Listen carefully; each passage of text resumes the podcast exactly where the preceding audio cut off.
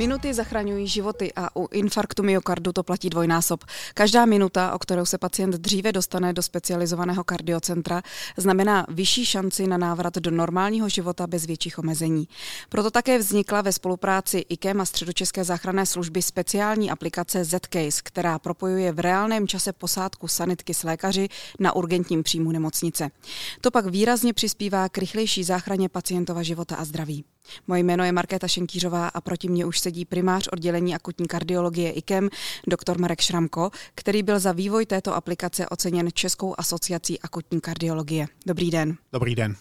Pane primáři, pojďme se podívat teď k vám na akutní příjem. Takže teď tam jede další případ bolesti na hrudi, šedesaťpäťletý muž, předpokládaný dojezd je za štrnásť minút, už ho vidíme na obrazovce, jak se blíží k IKEMu. Pane primáři, díky aplikaci, jak jsme teď slyšeli, vidíte pacienta blížit se k nám do IKEM na urgentní příjem. Proč je tak důležité vědět, koho sanita veze a kdy přijede? Um, pro, pro úspěch léčby akutního infarktu myokardu je důležitá každá minuta zdržení do provedení katetrizační revaskularizace, to znamená zprůchodnění té infarktové uzavřené cévy na srdci. A my víme z, z velkých studií a z velkých registrů, že třeba zdržení jen o deset minut v důsledku nějaké neefektivní logistiky může výrazně ohrozit a zhoršit prognózu toho pacienta. Proto každá minuta je skutečně důležitá. My v kardiologii se držíme takové mantry se, z anglického úsloví time is muscle, a skutečně každá minuta ovlivňuje přežívání srdečního svalu. Takže proto je nesmírně důležité celou tu, celou tu logistiku zesynchronizovat. Jak vás vůbec napadlo vytvořit takovouhle aplikaci, aplikaci Z-Case? Tak my víme dneska z běžného života, že, že když si objednáme třeba pizzu nebo nějaké jídlo domů nebo sledujeme nějakého kurýra, tak dokážeme pohyb přesně sledovat na mapě. Dokážeme přesně odhadnout, kdy ta pizza dorazí nebo to, to jídlo. A v, v, v aplikace Z-Case nebo ten systém komunikační Z-Case je de facto analogie toho, co už v běžném životě funguje. Takže není to nějaký úplně nový nápad, spíše je to aplikace toho, co funguje do, do medicínské praxe. Koho to napadlo? Já jsem se... Podobné systémy existují v, v jiných krajinách, i když Z-Case je v určitém smyslu unikátní, že je skutečně profesionálně zpracovaný. Nicméně podobný systém funguje například v Paříži nebo taky v Holandsku, kde jsem, kde jsem působil nějakou, nějakou dobu. Takže tam ty systémy v víceméně v, v, v podobné formě fungují. Takže není to něco úplně nového, ale je to rozhodně nové v, v našem regionu a v, v České republice rozhodně je to nové. Jak ta aplikace tedy funguje? Co všechno si předáváte se sanitkou? Že ta, ta aplikace, nebo nazveme to komunikační platforma, vlastně je sestavena z aplikace pro mobilní telefony nebo mobilní zařízení a z, z takového informačního panelu, který je umístěný buď na urgentním příjmu, nebo na katetrizačním sále, nebo na jednotce intenzivní péče. Na tom informačním panelu vidíme, vidíme mapu a vidíme v reálném čase polohu, polohu té sanitky, vidíme základní informace o tom, o tom pacientovi a vidíme přesný odhadovaný čas dojezdu toho, toho vozu. No a na té, v té aplikaci tam má ještě navíc výhodu v tom, že my si tam dokážeme sdílet obrázky nebo, nebo E K G z defibrilátorů z těch sanitních vozů a dokážeme se spojit s tou, s tou posádkou na jedno kliknutí, nebo ta posádka s, s hotlineou, teda s, s, se sloužícím lékařem v tom, v tom kardiocentru. Přičemž veškerá ta komunikace probíhá přes dispatching a probíhá to zabezpečeně a podle, jakoby, podle norem, které jsou je potřeba splňovat. Takže jsou to vlastně dvě nezávislé, je to jedna platforma, která pozostává z aplikace a z toho komunikačního panelu, informačního panelu teda. Když se teď o tom tak bavíme, tak určitě to je ulehčení práce pro zdravotníky, ať už na straně záchranářské nebo na straně vaší, jakoby v nemocnici, ale jak z toho profituje ten pacient? Tak um... obecně v, v České republice, v České republice ta péče o pacientů s akutním infarktem je velmi kvalitní a je tady velmi hustá, hustá síť kardiocenter. Česká republika byla v, v, vůbec průkopníkem v intervenčního, intervenční léčby akutního infarktu myokardu a v, v, rozšířilo se to zejména v devadesátých letech. A v, v rámci krajiny Evropské unie Česká republika má prvenství v počtu e, ošetřených pacientů s infarktem myokardu po, pomocí, kate, pomocí e, intervencí. Přestože ta, ta, ta léčba je takhle efektivní u nás, tak dostá, dochází k situacím, kdy například přes den e, sanitka přiveze pacienta, ale je obsazený zrovna katetrizační sál jinými plánovanými výkony. A pokud dojde k takové situaci, tak ten pacient musí čekat někde nějakým urgentním příjmu nebo na jednotce intenzivní péči, než se ten, ten sál nebo ty sály uvolní. A jsou velmi nepříjemné situace a během toho, toho čekání se, se ten zdravotní stav toho pacienta může velmi zkomplikovat a může to celé skončit hůře, než by, než by muselo, kdybychom věděli předem, že ten pacient dorazí a že to je skutečně ten typ infarktu, který má jít okamžitě na sál.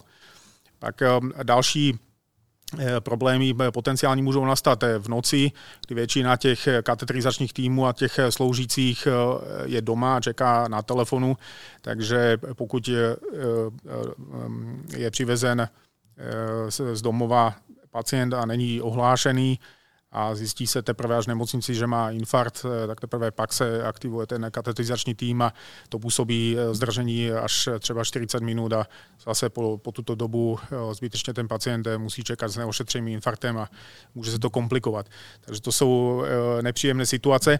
A pak zase na, na druhou stranu velmi často se stává, že pacient, kterého nám vezou s avizovaným infarktem, tak se, se ukáže, že to vlastně není úplně ten typ infarktu, který by hned se musel katetrizovat, ale že jsou tam ještě nějaké jiné problémy. A toto dokážeme my často identifikovat právě z toho E K G a právě pokud máme znalost toho, z toho E K G ještě před příjezdem toho sanitního vozu. Takže na, na tu logistiku uvnitř v rámci nemocnice je strašně důležité to, Co, co se děje v té přednemocniční fázi.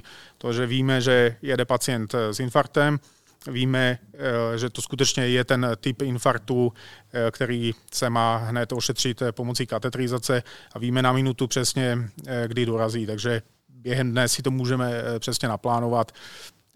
Pacient, když ho přiveze záchranka, tak už všichni čekají v pozoru a, a na něho a všichni jsou připraveni a vědí, co mají dělat. A sály jsou připravené rovněž, takže tam nedochází vůbec žádnému zdržení.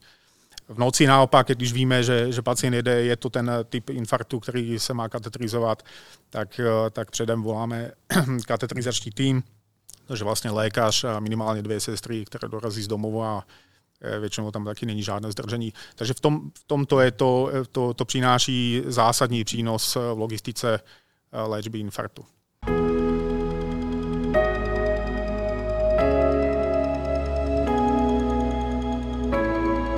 Posloucháte I K E M podcast. Právě v souvislosti s těmi časovými jednotkami, jak vy říkáte, dost často vy jako kardiologové mluvíte o sto dvaceti minutách.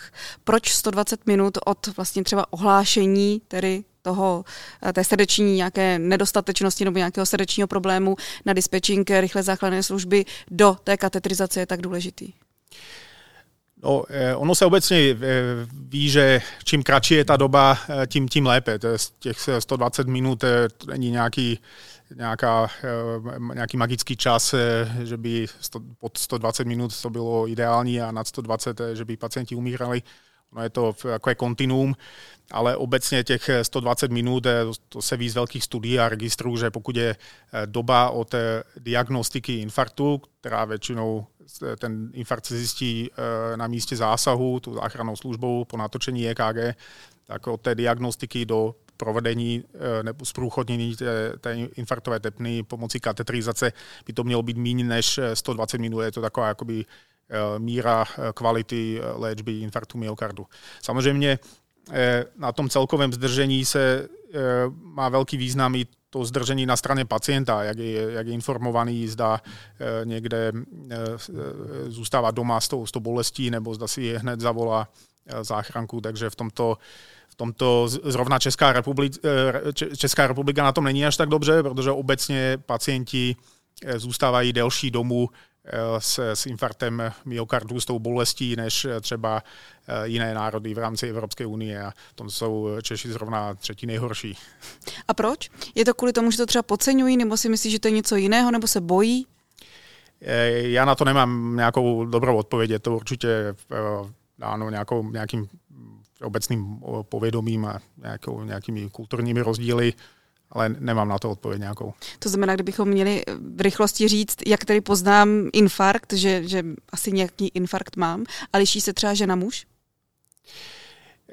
Tak, takové ty, ty klasické příznaky infarktu myokardu jsou tlaková bolest na hrudi nebo za sternem, typicky vyzařující do, do levé ruky nebo levé čelisti, někdy vyzařující i do břicha. To, to jsou takové ty, ty klasické příznaky, zejména pokud to trvá víc než dvacet minut. Nicméně třeba u diabetiků nebo u starších žen, tak ty příznaky můžou být i atypické, můžou se projevit třeba i dušností nebo, nebo nějakou celkovou slabostí. Takže ale ty, ty klasické příznaky jsou tyto, co jsem vyjmenoval. Je lepší zavolat při těchto příznacích rychlou záchrannou službu, anebo jet sám, případně s nějakým, jako s nějakým svým doprovodem do nemocnice? Určitě je daleko výhodnější, pokud máme silné podezření na to, že to je infarkt myokardu, tak zavolat si záchrannou službu, protože během infarktu myokardu kdykoliv může vzniknout třeba závažná nějaká komorová arytmie a může dojít k srdeční zástavě. Když se to stane v záchranné službě, teda v sanice, tak se může ta arytmie rovnou zrušit, zdefibrilovat. Takže, takže určitě z tohoto důvodu. A pak ještě další důležitý důvod je ten, že pokud se skutečně na místě zjistí tou záchrannou službou, tou posádkou, že se jedná o ten typ infarktu, který má jít do, do kardiocentra, a se skontaktují kardiocentrum, tak je ten pacient odvezen rovnou tam. Což to eh, někdy vídáme a je to velká škoda, že pacient eh, se sám dopraví do nějaké regionální nemocnice, tam se teprve zjistí, že má infarkt, teprve pak nás kontaktují, teprve pak eh, volají záchrannou službu, která zorganizuje ten, ten transport, a díky tomu to dochází k zbytečně dlouhým prodlevám. Takže pokud máme silné podezření na infarkt myokardu, tak rozhodně spíše volá záchrannou službu.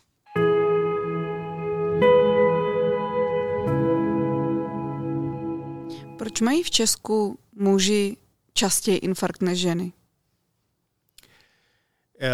Není to jen v Česku, je to, je to obecně globální trend a těch faktorů je tam hodně, je, je, je to složitější problematika, než je délka tohoto podcastu, a není na to jednoduchá jedna odpověď. To znamená takové to, že muži víc kouří a jsou více obézní, to už dneska neplatí? Platí to částečně, taky se se předpokládá i určitě nějaký protektivní význam ženských hormonů, zejména u žen ve fertilním věku, a naopak jako to, to riziko koronárních syndromů se vyrovnává u, u starších žen v postmenopauzálním věku, takže ale u, obecně u lidí ve středním věku, tak toto riziko je vyšší u mužů. Statistiky také uvádějí, že každý čtvrtý pacient po infarktu myokardu dostane druhý infarkt a zvyšuje se tak jeho riziko úmrtí. Čím je to způsobené? Proč, proč tedy, když každý si může myslet, prodělal se infarkt, oni mě nějak vyléčili a už budu navždy zdravý, proč je tam tedy tak, tak velké riziko toho, že ten infarkt ten člověk může dostat po druhé, po třetí? Tak ten, ten infarkt nejčastěji vzniká na podkladě aterosklerózy. Ta ateroskleróza je generalizovaná nemoc, teda ona postihuje nejen cévy na srdci, ale cévy i, v, i v, celkově v celém, celém organismu.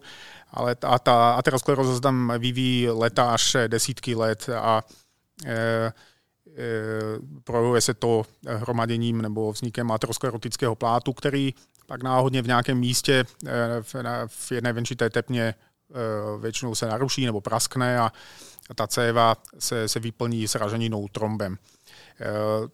A tak vznikne infarkt. Toto místo jedno se ošetří, ale nevyléčí se tím to aterosklerotické postižení těch cév na, na srdci. Takže my vyléčíme při tom infarktu jenom tento jeden problém, tuto je, ten jeden malý úsek to, té postižené venčité tepny, ale ne, nevyléčíme tu, tu nemoc.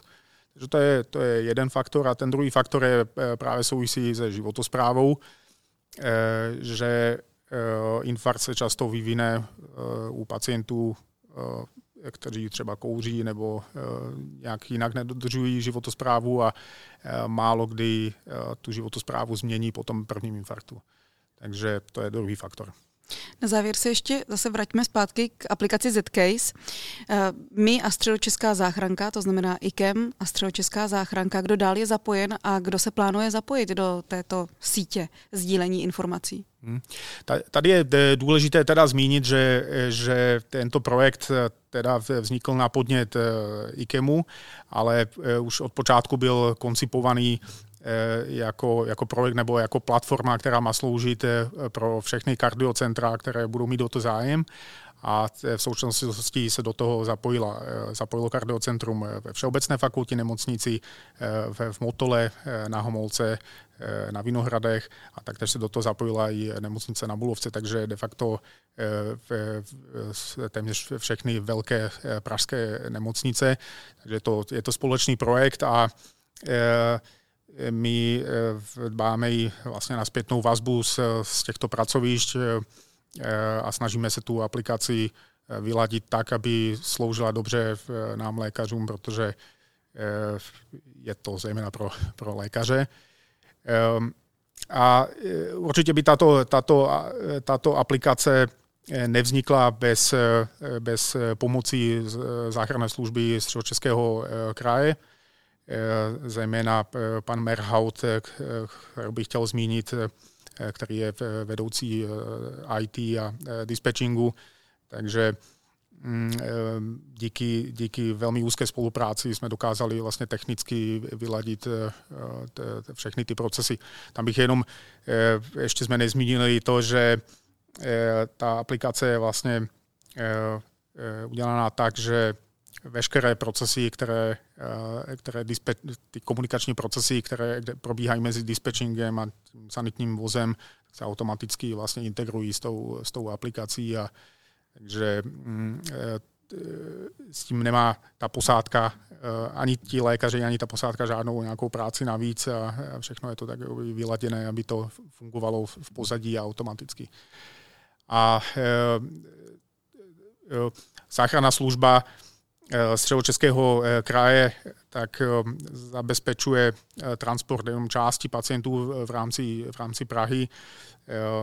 Velkou část zabezpečuje i záchranná služba hlavního města Prahy a s nimi jsme taky zahájili spolupráci, takže naší ambicí do tohoto roku je zapojit do toho i zbylé záchranné služby a, a rozšířit to i na, na jiná oddělení a A třeba nejenom na, na kardiocentra, ale vidíme, vidíme tady velký potenciál třeba v léčbě akutní cévní mozkové příhody, kde taky každá minuta má, má význam.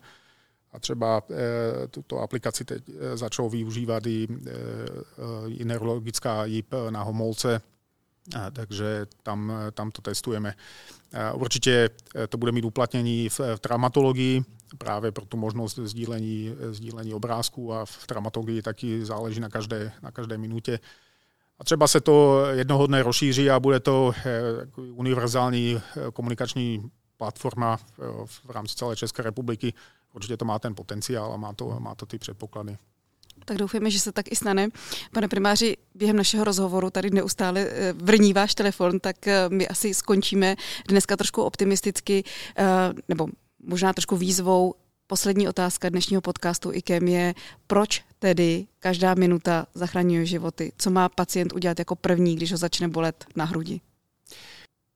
Pokud ho začne bolet na, na hrudi a e, trvá to díl než deset až dvacet minut, tak e, určitě e, má si zavolat záchrannou službu a má e, pomyslet na to, že může mít akutní koronární syndrom, zejména pokud je, je již ve věku a, a, a má i rizikové faktory. Děkuji moc za to, že jste dneska přišel. Naším hostem podcastu IKEM byl primář oddělení akutní kardiologie IKEM, pan doktor Marek Šramko. Díky moc a zase někdy naslyšenou. Děkuji taky.